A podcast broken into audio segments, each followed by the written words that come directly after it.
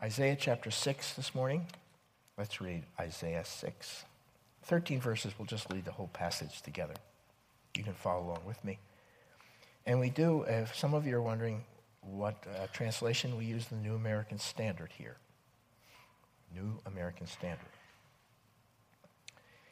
In the year of King Uzziah's death, I saw the Lord sitting on a throne, lofty and exalted, with the train of his robe filling the temple. Seraphim stood above him, each having six wings. Two he covered his face, two he covered his feet, two he flew. And one called out to another, saying, Holy, holy, holy is the Lord of hosts. The whole earth is full of his glory. The foundations of the threshold trembled at the voice of him who called out, while the temple was filled with smoke. Then I said, Woe is me, for I am ruined, because I am a man of unclean lips, and I live among a people of unclean lips. For my eyes have seen the King, the Lord of hosts. Then one of the seraphim flew to me with a burning coal in his hand, which he had taken from the altar with tongs. He touched my mouth with it and said, Behold, this, is, this has touched your lips, and your iniquity is taken away, and your sin is forgiven. Then I heard a voice of the Lord saying, Whom shall I send, and whom will go for us? Then I said, Here I am, send me. He said, Go and tell this people, keep on listening, but do not perceive. Keep on looking, but do not understand. Render the hearts of this people insensitive, their ears dull, their eyes dim.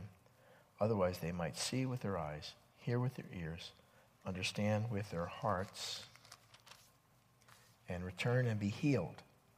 Then I said, Lord, how long? And he answered, Until the cities are devastated and without inhabit, houses are without people, and the land is utterly desolate.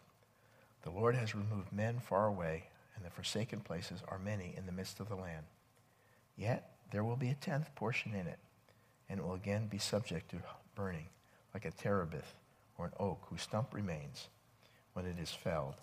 The holy seed is its stump. Father, we're always wanting an open heart, listening ears to what the Spirit would say to the church. May that come through this morning from this passage in Jesus' name. Amen. Most likely, this passage is often used uh, by pastors and speakers to try uh, and extract from the congregation or those who are listening uh, to become full time missionaries or enter full time missionary service.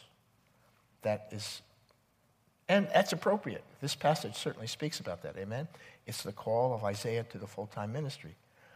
But for those of you who are getting nervous, I'm not going to do that this morning. I, so you can rest assured it's okay. I'm not going to ask you to, to join uh, uh, Micah and Jordan and Matt in, in Cambodia. I would never say that, but maybe the Lord would say that to you. But that's not my purpose here. My thesis is that the Lord has something for each of us to do. And it could be he's something he wants you to do this afternoon, or something he wants to do for you to do tomorrow, or perhaps a little bit longer, something he has for you for this summer, something perhaps he has for you to do for the rest of your life. It could be something short, just momentary, somebody he wants you to speak to, or something that he wants to, for you to engage yourself for a period of time. And these, these tasks differ according to who you are, um, according to your spiritual gift. Now, the Bible says each of us have a spiritual gift. You know that. You're given a spiritual gift when you're saved. So there's a spiritual gift. There's also natural gifts that you had that were imparted to you when you were born you're naturally maybe quick with speaking, or you're better with your hands, or you're better with computers, or something like that, whatever it is. But also is based on your, uh, uh, your personality, your history, what you've gone through, your experiences. As I was talking about pro life, some of the most effective women in the pro life ministry and street, street, uh, counseling, sidewalk counseling, are people who have uh, early on had had that same thing happen to them. And now they can speak with empathy and they have a powerful ministry speaking to ladies who are thinking about terminating their pregnancies. So there's all sorts of things that the Lord has for you. And so we have this group of people here this morning. There's many varied ministries and things and tasks that the Lord perhaps wants to call you to based on all those variables. Um, the question would be well, how can we put ourselves in a place where the Lord can do that? Where we can hear the Lord, where He can move us into this thing that He wants to do? Um, you have to understand that Jesus, He wants you to have an abundant life. Didn't He say that? I came that they might have life abundantly. That doesn't mean it's going to be, everything's going to be perfect, but it means that He wants you to have a life that is full and meaningful with a purpose. Not just kind of. Now, it says in that same passage, the devil comes to steal, kill, and destroy. The devil, you know what the devil wants you to do? Just sit around and have a meaningless, purposeless, flat, bland, boring life. Boring. That's what the devil would have you to do. That's what he wants you to do. But Jesus wants to empower you by his Holy Spirit so that you go forward and have this life that has some meaning and purpose. So, how do we put ourselves? And that's, he does it. He calls you. I don't call you. Don't, don't let anybody else call you. He calls you, like he called Isaiah. Well, how do we put ourselves in a place where that happens to us? No matter what our ministry. Maybe we're not called to be a full time ministry minister. Perhaps you, there's some here. Perhaps there are even some here who are called to be missionaries. I don't know. But the Lord will call you. Well, how do you put yourself in the place? That's what I want to talk about this morning. Uh, and we see fourth, four qualities, four qualities in Isaiah's call that might, I think, apply to all of us. So let's take a look at it. Um, guys in the sound booth, I see a lot of fans going, uh, which means uh, we need to ramp up the air conditioner. See, what happens now, if you attend Calvary Chapel, when you come to first service, you always bring a sweater. If you come to second service, don't bring a sweater. The reason is the air conditioner, we get it going real fast in the first service, because what happens to the second service, you guys know you're breathing, overwhelm the air conditioner, and it gets real hot in here. So, um, so, and occasionally when I see the fans going, it means that I don't know if the air conditioner will catch up, but we're trying our best. So if you like a cool service, first service, but bring a sweater. If you like a slightly warm service, second service. See, we're into choices here. Okay. Let's take a look. First quality we see is found in verse 1. You need to have an accurate view of the shortcomings of men. An accurate view of the shortcomings of men. Verse 1, it says, In the year of King Uzziah's death. Now, there's two ways of looking at this. You could say that he's just identifying when he had the vision. So, like it'd be saying, Well, I graduated from high school in 1976 or whatever. You could, you could look at that that way, and he could be saying that, but let me allow, stretch it a little bit. I think what he's saying is uh, that he saw the shortcomings of men through the death of Uzziah. What do I mean? Well, if you read in 2 Chronicles 26, the history of this man, he was 16 years old when Uzziah became king. He reigned for 52 years. He was 68 years old when he, when he died. And he did great things. He was a powerful king and a very godly man for most of his life. The Lord used him to defeat all of his enemies, complete defeat. He had an army of 300,000 fine warriors. He even had an ability, and this is the only place I've ever seen in Scripture, he had the ability to design special machines of warfare whereby he defeated his enemies. Greatly used. But at the height of his ministry, at the height of his power, he became proud. And he decided not only did he want to be king, but he wanted to be priest. So he entered the temple and offered incense. The priest said, Wait, wait, wait, no, don't do this. You can't do this. You can't do this. And he started rebuking the priest. And what happened? His whole body became leprous. And they took him out of the temple, and he spent the rest of his life in isolation in his own house, and his son took over in his place. Isaiah says, in the year King Uzziah died. What do we make of that? We make of that that Isaiah became fully aware that there was no hope for the nation, no hope for spiritual revival based on man, but on God. He saw the, fut- the futility. As good as Uzziah was, he wasn't perfect and he failed towards the end of his life. Now, over the years, we've become slightly gun shy of putting a lot of trust in spiritual leaders, haven't we? We talked about that last, last week.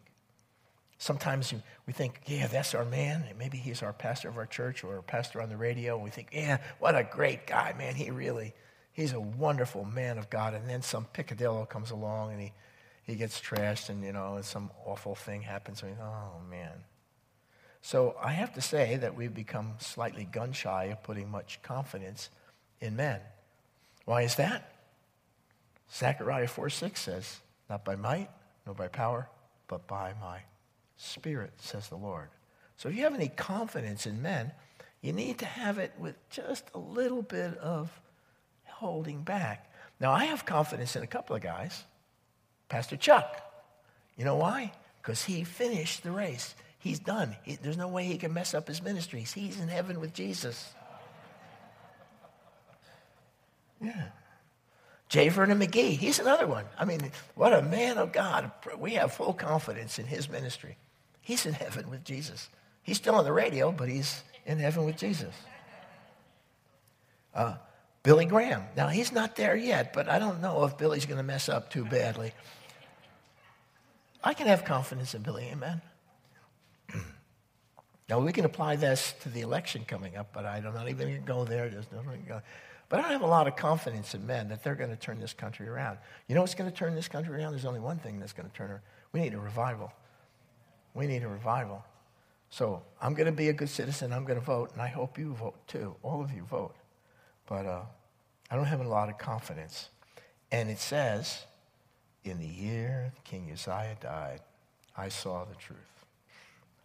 Men come and go, but it's the power of the Lord that we're looking for. Okay. Second thing, second quality that we see is found in verses 2 through 4 an accurate view of the Lord and his holiness. An accurate view of the Lord and his holiness. The text tells us that Isaiah saw the Lord and he saw his holiness. Now, I don't want to limit this vision that he has because I don't think this is natural. This does happens to a lot of people okay? I don't think it happens. Now, I don't know, maybe it'll happen to you or maybe it has happened to you. But I don't know if anybody here this morning will have this kind of experience. Now, Paul had that kind of experience, you remember? He had on the Damascus Road, he saw the Lord, and then later on it said that he, he went into the third heaven. I think that's when they stoned him. He died and he actually went to heaven and he saw some things. Um, Peter, James, and John had the Mount of Transfiguration. They had something similar, but not exactly. So these are not common experiences um, that we have. And I don't know if you'd want, say, well, you know, I'd, Pastor Neil, I'd really like to have this kind of experience. I'd like to see the Lord. And that's very honorable, but you have to understand that to whom much is given, much is required. Which means what? that if you have this kind of vision, or kind of vision that Paul had, there's something that God wants you to do with the, for the rest of your natural life. You get the picture, guys? They had this vision because God had something very special and empowered them to do what God had for them. But wait a minute. We still need, we need, still need to get an, a, an accurate picture of who the Lord is and his holiness. How's that happen? Well, there's many people who have a less than accurate view of the Lord and his holiness. Uh, you know, people say, well, the man, you ever have had friends say, they talk about the man upstairs? Is there somebody on the roof? I don't think there's anybody on the roof. You know, the, the, man, you know, the man upstairs. Or um, my friend who watches over me. Well, he is the man upstairs, amen? He is a friend who watches over. But he's much more than that. Much more than that. He is the holy, omnipotent, all powerful, omnipresent God, and he's absolutely holy. There's no darkness in him at all. He is light and love. How do we get a picture of that? Without having this kind of experience, because I don't know if we're going to have a Peter, James, John experience or a Paul experience or, or an Isaiah experience. I don't know if we're going to have that. Well, we still need it. We still need to get an accurate view of the Lord and His holiness. And I think there's two things that have to happen. First, we have to stop believing in evolution. Stop. Stop it. If you believe in evolution, it's a lie. It's a dirty, rotten lie. Why do I say that? Because God spoke this whole universe into existence. Now, take a look at the universe. Did you see where they're sending that satellite to Jupiter, is it? How long did it take there? Five years or six years or ten? I mean, and that's just the smallest, that's, that's the smallest part. That's our little, our little place. And it, there's billions of suns. Did you hear what I said? Billions of suns with trillions of planets, perhaps. We don't even know. We're so far away, we can't see them. That's the God that we serve, the God of the Bible. Get a, get a, get a picture of his, his power. You're dealing with, you're not dealing with the man upstairs.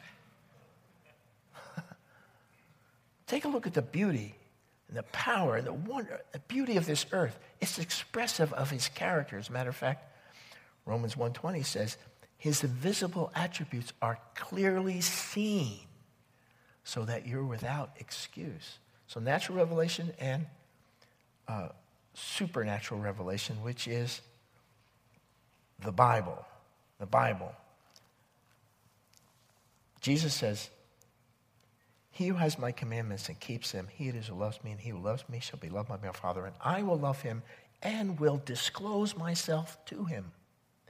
So, how do you get an accurate picture of God? He's given you his commandments, and he's asking you to obey them, put them into practice, just like we talked about last week. And as you do, as you do, he will, are you ready? Reveal himself. Now, if you know the word, eh, but you're not putting it into practice, he's not going to reveal yourself. Okay? He'll only give you as much as you want. It says in the Bible, Behold, I stand at the door and knock. And if anyone opens the door, I will come into him. I believe Jesus is a gentleman. He's not going to kick the door open. He's not going to kick the door open. And I also believe, now you can disagree with me on this, that you can open the door as much as you want. He's that gracious. So if you just want to open the door and peek out, oh, hi, Jesus, how you doing? You want to open the door for me? Well, I, well, I just, you know, I'm just opening the door. I want to see you, you know. You're not going to get very much of Jesus. What he wants you to open the door, just say, come on in, Jesus. And how do you say, come on in, Jesus?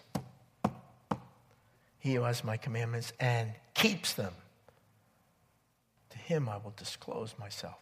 So, how do we get an accurate view of the Lord and his holiness?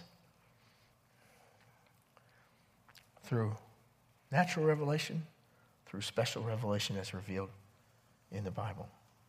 Now, if you're waiting for an Isaiah vision or a Paul vision or Peter, James, and John vision or whatever, you'll probably, that's an exercise in frustration because most of us will not have this kind of experience. You could, because He's God. I don't want to put God in a box. He could do something wonderful. But for most cases, um, He's not going to have that. But we can also surely get an accurate view of His holiness and who the Lord is. Okay. Third quality an accurate view of one's own sinfulness. An accurate view of one's own sinfulness. If we see the shortcomings of men and we see the Lord and his holiness, the next point is just, just follows through. Uh, Isaiah is brought to recognizing his own sinfulness. Now, at this stage in Isaiah's life, any sense of pretense of being some sort of spiritual power has been quickly washed away. Quickly washed away. Uh, he has seen the Lord. He has seen how oftentimes men start good, but they fail. He has seen the Lord and his holiness. And so he comes to a realization of his own failings, of his own shortcomings. And that is key to the Lord using you. You see, I can feel pretty good about myself when I look at my neighbors. Now, most of my neighbors, some go to church, but most of them don't. So I can look around and you can look at your neighbors and you can feel pretty good. You can say, I spend hundreds of hours in church. I'm much better than neighbor Joe or myself as a pastor. I've been a pastor here since 1982, became senior pastor in 87, and just recently retired, stepped off as a senior pastor. And I can look at the CE Christians. You know what CE Christians are? Christmas, Christmas, and Easter Christians. Those are people who kind of just come and go church, whatever, you know. And I can feel pretty good. I can think, you know, I'm doing, I'm doing a lot better than those doofuses. But wait a minute. When I see the Lord and, and his holiness, I am brought to the place in verse 5 where it says, Woe is me. see, I can look at your life and I can feel pretty good. Not that you're a C&E Christian, but, you know, I'm a pastor. Come on. I, you know, I really love the Lord. but Woe is me, because I'm a man of unclean lips. Don't you love that about Isaiah? He doesn't say, I'm living among the people who are unclean lips. He says, I am a man of unclean lips. And I happen to live among the same kind of people. And uh, that's, a, that's a very good place to be. Uh, someone says we, we all have to recognize that we're rowing around in a sea of pea soup in a lead boat. I love that illustration. A sea of pea soup in a lead boat. Now, why is this so important in discovering what the Lord has for us? Having an accurate view of our own sinfulness because of one word pride. Now, you remember the story of Uzziah that I told earlier? What was his failing? He became proud. He thought, I can be both king and priest. And when he became pride, proud, he lost it. Now, in James chapter 4, verse 6, it says, and I quote this all the time, that the Lord is actively against, working against the proud, but gives grace to the humble. He gives grace to the, you know what grace is? Grace is his unmerited favor. This is, this is the way grace has worked in my life. There's a task that needs to be done, say. I need to do this task, okay, as pastor. And so, uh, with all that I've learned and, and the abilities and talents that I come up about this, this short, but there's still this much more that needs to be done. You know what fills that spot? Not me. It's grace. God puts it together so that I'm able to do that task. And that's exactly what you need when you're doing a task for the Lord. You need His grace without an act, without asking for a show of hands. How many of you would like to have the Lord working actively against you? Ooh, no, no, no, no, no, no, no, no. I don't want any part of that meal. I don't want anything to do with that. We need His grace. How do you get His grace? Mm-mm. By having an accurate view of your own sinfulness, your shortcomings. You need Him. Paul wrote, But by the grace of God, I am what I am. Everything that he did was by God's grace. He goes on and says, I labored more than all of them, those other guys, but yet not I, but the grace of God with me. At the beginning, at the end of his testimony, it's what? It's the grace of God. You need the grace of God. And it only comes when you recognize your own shortcomings, your own failings. 1 Corinthians 10:12 says, uh, let him who thinks he stands take heed lest he fall. You think you're doing so good? You think you're doing so good? Not true. Not true. Over and over again, I was, I've been brought to a place where I saw my own sinfulness. my own failings. It began the day I came to know the Lord when I saw what a mess I had made out of my life. And it was in that condition, it was in that condition that when the gospel was shared with me, that I accepted Christ. Now, if I was in a place of thinking I'm doing okay, you know, I'm all right, doing fine, would I have been open to the, the call of the Lord? I don't think so. We need an accurate view of our, our own sinfulness. Okay. Now, if all these are true, having a, an accurate view of our shortcomings of men, the Lord and His holiness, my own sinfulness, then the next follows right fo- following a positive response to the Lord and His work. A positive response to the Lord's work in our lives. And that has three elements to it. First element a willingness to find freedom from iniquity and forgiveness of sins. Look at verses 6 and 7. The seraphim comes, touches his lips with a burning coal, and it says, Behold, this has touched your lips, and your iniquity is taken away, and your sin is forgiven. Isaiah was completely open to this. He was completely open to this, to have his iniquity taken away and find forgiveness of his sins. Now, that sounds pretty heavy with uh, this hot coal touching his lips, but that illustrates what was going on. Now, many people, however, still struggle with this issue.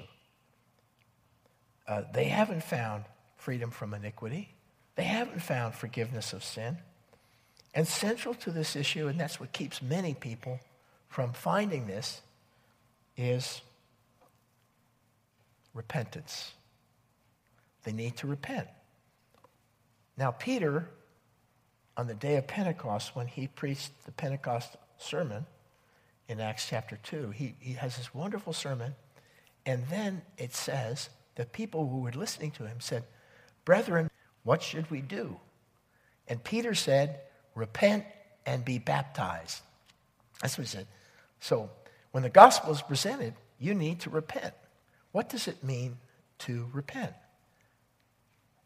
as I pause to take another drink. To repent means to change your mind. Change your mind about two things Jesus and the meaning and purpose of life. First, Jesus. If you think Jesus is just a nice guy, a good teacher, was a Jewish man, uh, you know, started a, a, a religion, you know, and he had some good things today, that's all true about Jesus, but there's much more if you look, listened uh, with Don Stewart these past couple weeks, he told us who Jesus is. Jesus is the Lamb of God. Jesus is the second person of Trinity. Jesus is incarnate God who came to take away the sins of the world. It says that he came to die on the cross, to die on the cross so that we might find forgiveness of sins. It says we need to put our trust and faith in that only, not in our education or our looks or our money, but only in God the reason God should let you into heaven, the reason He should grant you eternal life, is because you have put your faith and trust in Jesus Christ. You need to change your mind about Jesus. If you think He's a nice guy, He is a nice guy. If He's a great teacher, He's a great teacher. But He also needs to be your Lord and your Savior. And until you change your mind about Jesus, then you're still on the outside. But if you'll change your mind, if you repent, it says that you now have, here it is, peace with God. You have peace with God. And you can have a surety that when you pass away, that you'll have eternal life. So you got to change your mind about Jesus. You got to change your mind, secondly, about the purpose of life. If you think the purpose of life is, in, is encapsulated in that bumper sticker that says, he who has the toy, most toys when he dies wins, that's a stupid thing. He who has the most toys wins. Give me a break. You got to fix all those toys. All those toys keep breaking. You spend all your time fixing your toys. Uh, the meaning and purpose of life, the Bible says, is to glorify God and enjoy Him forever. That's the meaning of life. And see, if you get to know Him and you glorify Him, you will enjoy Him. If you're fighting against Him, you probably won't enjoy Him. But if you'll yield to Him, you'll enjoy. So the purpose of life is to glorify God and to enjoy him forever. Is that happening to you? Do you have a right view of Jesus? Have you moved your faith from being in yourself or whatever you're into, your education, whatever it is, or your goals. You got to move your trust to Christ. When you move your trust to Christ, you're a child of God. You're born again. So, and when you find Christ, you find freedom from iniquity and forgiveness of sins. Okay. Second positive response a willingness to be used by the Lord. Look what it says. Verse 8. It says, Who shall go for us? And, and Isaiah said, Here I am, send me. He had a positive response, a willingness to be used by the Lord. Stories are filled in the Bible about people who were called by the Lord and went. Abraham, remember? Abraham was called out of the Ur of Chaldees and went west. He didn't even know where he was going. He didn't even know where he was going, but he went. He said, Yes, Lord, I'll go. And his whole life changed. How about Moses? Now, Moses had a couple of questions about what he was going to do, but eventually he went, went back to Egypt and delivered the people, delivered Israel out of Egypt. Uh, so, Abraham, Moses, Samuel, the prophets, all of them had this call. And they basically said, Here I am, send me and me. Now, our fear is that the Lord would call us to do something that we would hate. To take us to a place. If I say, Yes, Lord, uh, I'll go, He'll send us to some awful place, like maybe Cambodia or Phnom Penh or uh, Laos or some other place. And, oh, I'll hate it there. But that's not what He's calling you. Now, He could be calling you, but He's called those people who are there. That's why they're there. Maybe He's calling you to do something completely different. Now, remember what I said that um, He came to give you life and life more abundantly? You see, the devil wants you to lead kind of a marginal, ho hum, boring Christian life.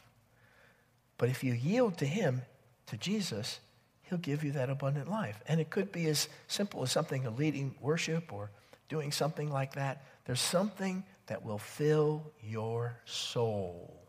That doesn't mean you have to quit your job. No, no, no, we're not talking about that. It might be, but doesn't necessarily mean that. He, when you yield yourself to His Spirit and you see His Spirit using you to expand the kingdom of God, it does, you know what it does to you? It makes you feel whole.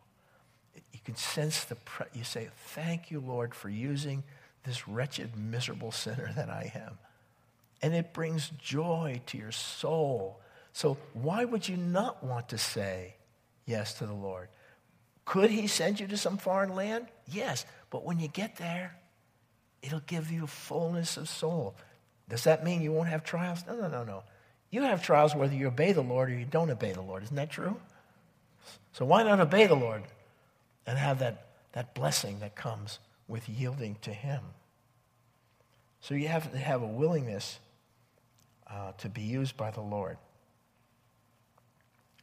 Now, um, in February of 1972, just a few weeks after I became a Christian, I found out that our church had a little Bible school during the weeknights. And I decided that that was something the Lord wanted me to do. And I went there and I joined the Bible school. And that began a journey that the Lord took me on eight years in schooling and back and forth. And eventually landed me right here this morning. Did I know that I was going to be a pastor? No, no. I was a, I worked for U.S. Steel and, and Crucible Steel. I was a clerk in the, in the, mills, and I came out here to go surfing. I was a pastor. I was a pastor. I want to be a pastor. But I felt that the Lord wanted me to go to Bible school, so I did. And I'm so glad that I did because that journey that He took me on. Was it free of trials? Did it, it was everything wonderful? No, no, no. Nothing was, it didn't like that. But I'm so glad because he's given me a wonderful family and a, a sense of fullness of my soul. And he's given me all you guys who have been so patient and kind to me and my family over the years. And I couldn't thank him more than, I can't thank him more than enough because he's done so much for me. Guess what? My experience is no different from you. Because that's what the Lord says. He made a promise that if we yield to Him, He'd give us an abundance of joy in our hearts. Not free of trial, but a fullness of soul. There's a purposeful life. There's something that he has. And oftentimes it begins with you just saying, Yes, Lord. Do you know where he's going to take you? No. But that's okay. Do you trust him? If you're trusting him to take you into heaven, can't you just trust him with the few years you got left on this earth? Come on. Believe me. Trust me. And trust the word of God. He's got something for you, but you need to be willing to be used. Finally, uh, really quickly, a willingness to speak the truth without reservation. Verses 9 through 13. A willingness to speak the truth without reservation. If you read this passage, and we did, it seems like this was not a real happy, clappy message. Matter of fact, it's quoted by Jesus in his ministry to the rebellious people in his day. And so he, um, but he told the truth. He was given, he needed to speak the truth to rebellious people. Now, in the end, he talks about how the, their, their country was going to be devastated. But there'll be a small remnant that will come back. But that was a harsh message. And he told the truth without reservation. Uh, Years ago, there was a president called Harry Truman, and they used to call him Give Him Hell Harry. And I, I looked it up on the internet, Give Him Hell Harry, and here's what happened. Harry Truman in 1948 was uh, running for president, and one day at a speech, he was lambasting his opponents, and somebody in the audience yelled, Give him hell, Harry.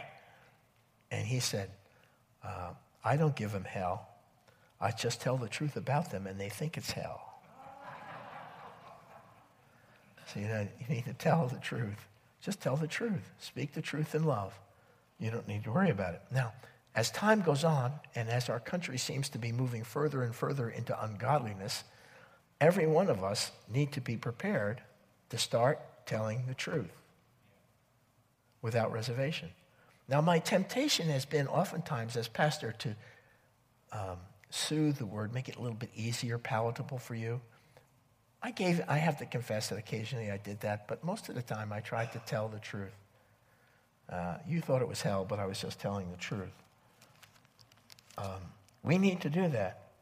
Now, and no matter what situation you find yourself in. Now, I was telling the, um, the men's dinner um, about our trip to Florida. And in our trip to Florida, uh, all the 12 cousins that were produced from my mom and dad were there along with their kids, their kids, their kids, and their boyfriends and girlfriends and all, all kinds of living situations. Many of them living together, not married, and one particular uh, second cousin had brought her uh, lesbian girlfriend. So that was that kind of situation. The Travisano family is a kind of a mixed bag down in Florida. And uh, I asked my sister if I could give the blessing for the food, so I did. But before I did, uh, I told a story about my mom. Now, my mom was revered by every one of those people. It, they all loved Peggy. She was a great mom, not just because she was my mom, but every one of them revered. And I told them, Peggy had a temptation. She had a trial. I said, in 1939, my sister Phyllis was born. In 1940, early 1940, uh, my mother was pregnant with my brother Fred. And what happened is my Aunt Sue, being the busybody that she is, or was, um, convinced my father that they couldn't support another child. With the war coming on also, that they should terminate the pregnancy of my, uh, that my mom was carrying at that time, which was my brother Fred. And you know what my mother did? No way. No way. Am I going to do that? And she, she had Fred. And I said, now listen carefully. A lot of times during early on, when you terminated a pregnancy, often the, the mother was unable to have kids after that. And I said, so Freddie's kids wouldn't be here, my kids wouldn't be I might not be here, you might not be here, and Gail's kids, the other three kids after my sister Phyllis was born. And I says, you know what? She did what was right. She did what was right at a critical time. And I says, and what's right? How do we determine what's right? It's in the Bible and the revelation that we've given about Jesus Christ. You guys do right. And everybody kind of was looking at their shoes. Uh, it must have been something going on with their shoes. But I, I tell that story because you might be in that same position at work or at home in a family. You need to speak the truth. You need to speak the truth in love without reservation because the truth will set them free. Okay, let me quickly close. Um, is our calling equal to Isaiah? Well, maybe, maybe not. But each of us are called. The question is, what is he calling you to do? What is he calling me to do? Perhaps what he's calling you to do is just that first step, and he's going to take you on a long journey that you don't even know where you're going. And maybe you young people, 20 years from now, you'll think, wow, look what the Lord has done with me. That's a promise. You, you won't believe where he'll take you if you'll say yes to him. So the question is that we have, closing question, is are we ready to say, here I am, send me? Well, maybe we ought to do that as a church. Can we all say that together? Let's all say that together. Here I am, send me. Father, here we are. We're willing to be willing. Now use us, we pray, in Jesus' name. Amen. Please stand with me this morning.